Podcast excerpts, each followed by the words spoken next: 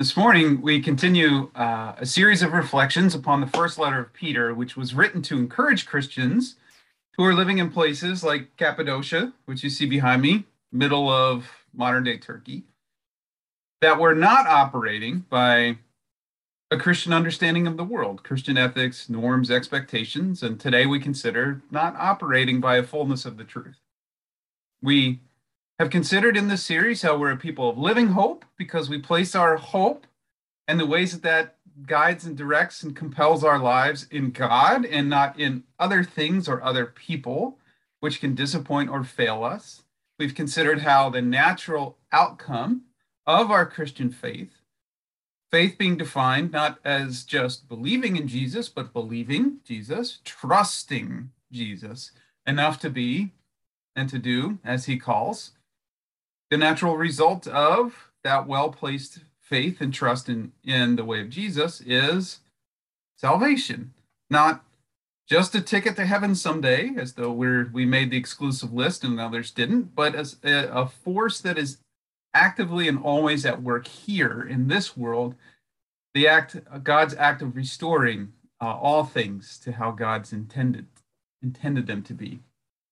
We considered that as these lives of living hope and trusting faith start to take shape, we are those who prepare our minds for godly action.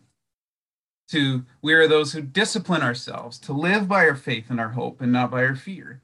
And we are those who seek to be holy, which doesn't mean that we're morally superior or righteous, better than anyone else, but we are aligned with God to the best of our ability in all of our conduct this uh, morning we hear three more descriptions of hopeful and faithful living.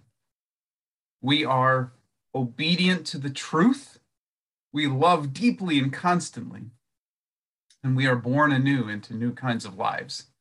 Now, these are descriptions, not prescriptions. God doesn't demand that we do these or else. Rather, we become these with hope and with faith.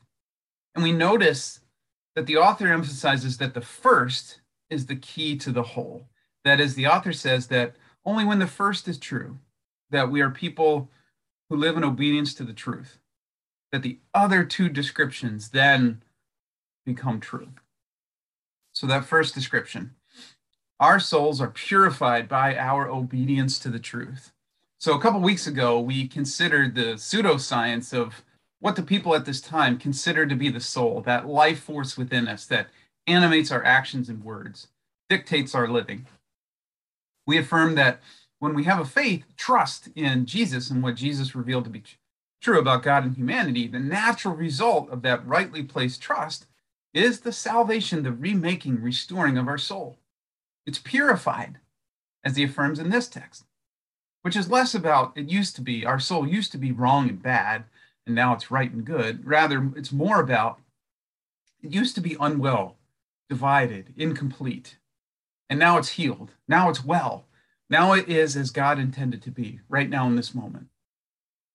By saying both, that a foundational trust in God and Christ leads to the salvation, remaking of our souls, and that an obedience to the truth leads to the purification of our souls, the author marries faith in God with obedience to truth. We can't have one without the other.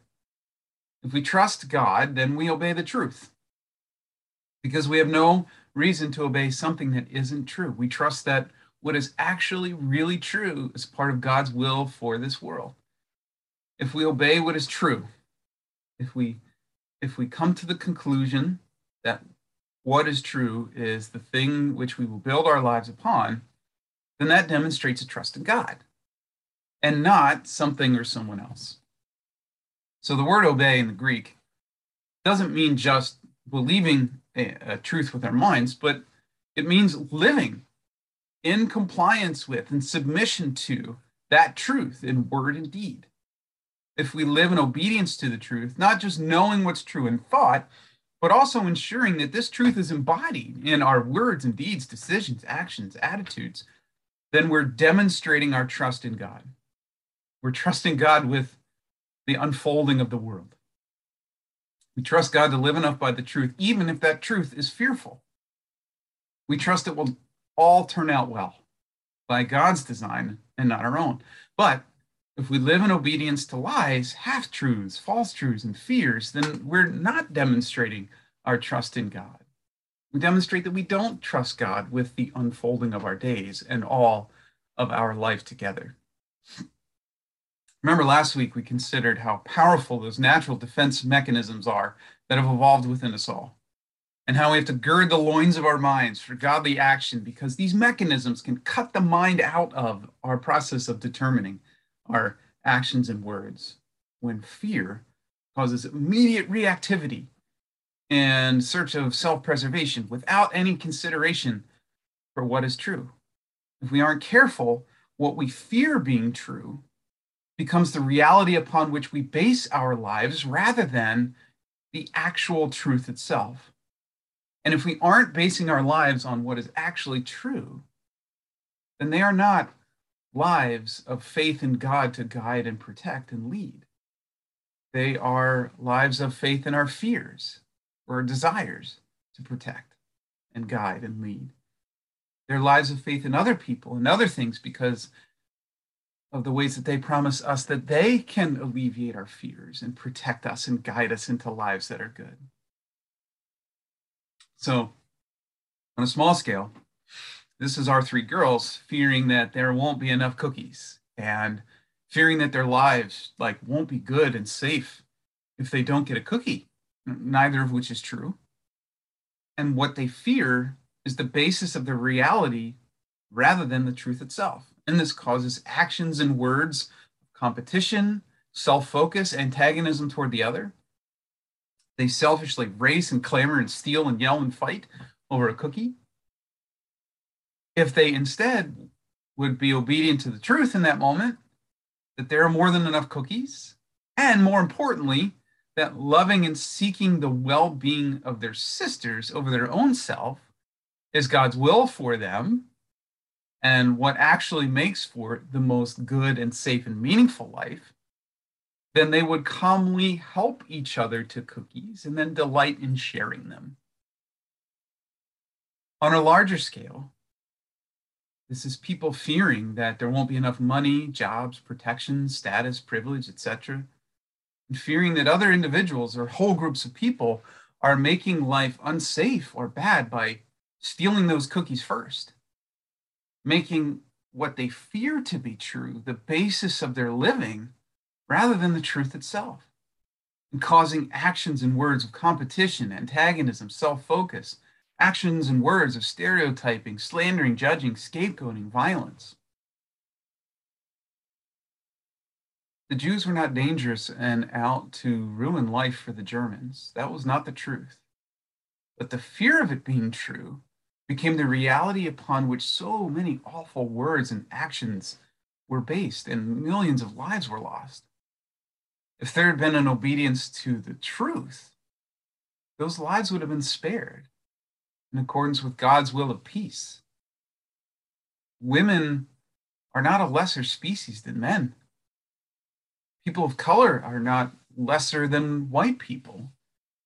The LGBTQ community is not a dangerous and ungodly community.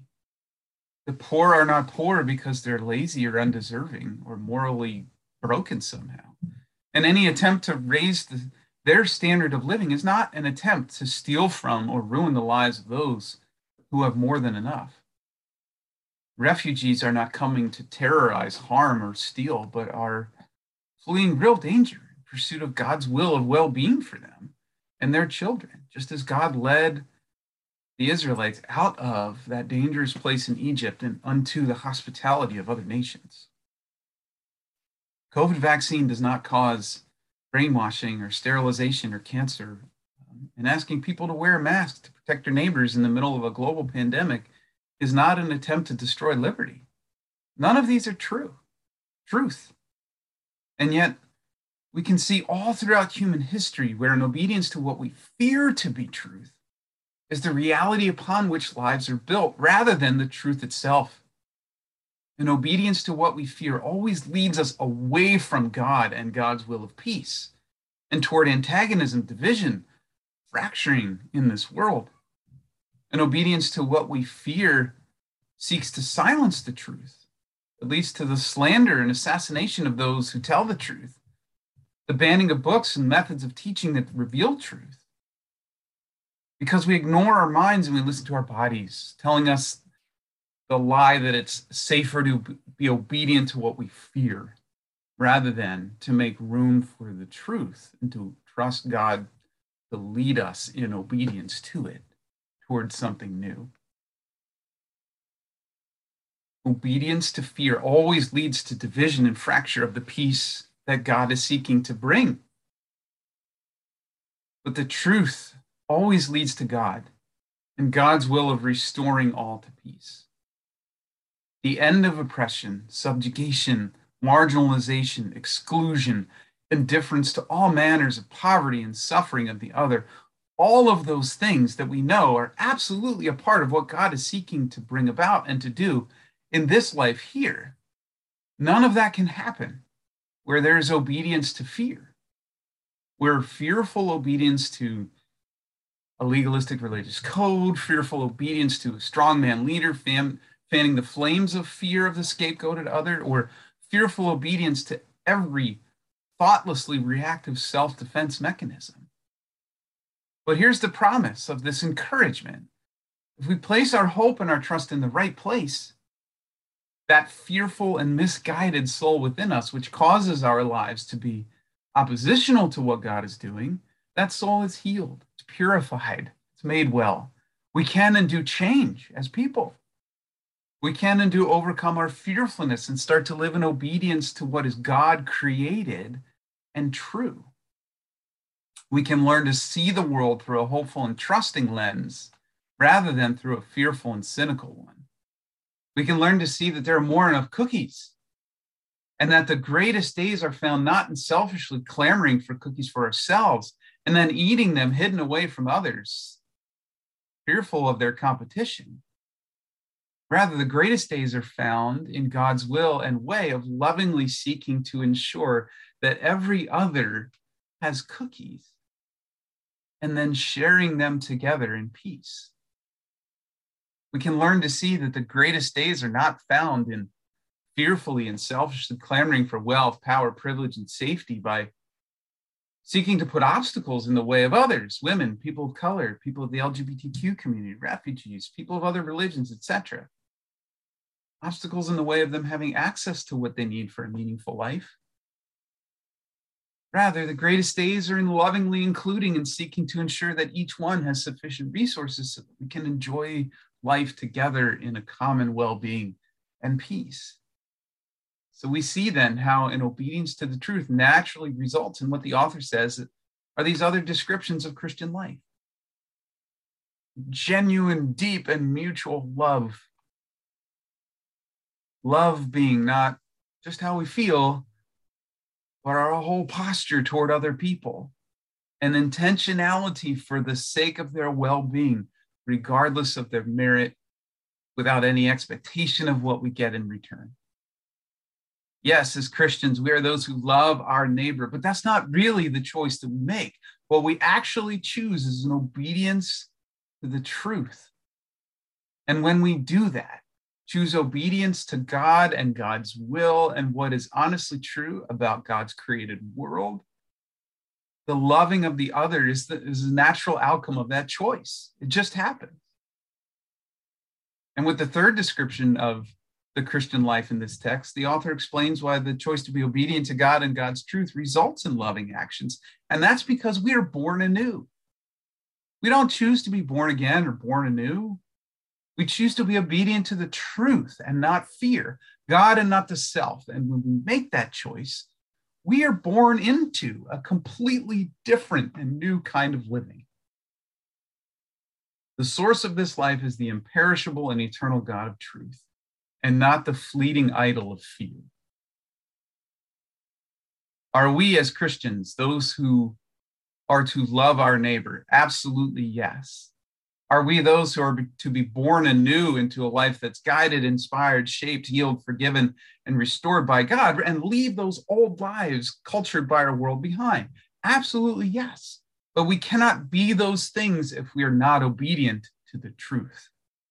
Our obedience to fear, lies, propaganda, scarcity, self preservation all lead us away from God and down dark roads of antagonism, isolation, segregation, violence, and sabotage that are antithetical to the gospel, that work against and compromise God's work and will in this world of peace.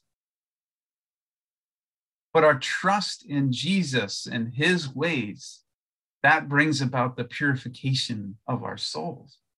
And our obedience to the truth will always, always, always align with and participate in our commitment to serve the will of God made known in Christ. So, in what ways are we building the attitudes, actions, and words of our lives upon what we fear to be true, not on the truth itself? How might our trust in God, God's plan for our lives and this world, how might our trust in God and not in our fear bring about a restoration of our souls through our commitment to the truth, which in turn leads to lives of true goodness? We are born into a new kind of living based on love of other. And as we leave our old lives of fearful protection of the self behind, only the truth will set us free from the prison of our fears. And it is love that casts out all fear. With God's help, may it be so. Amen and amen.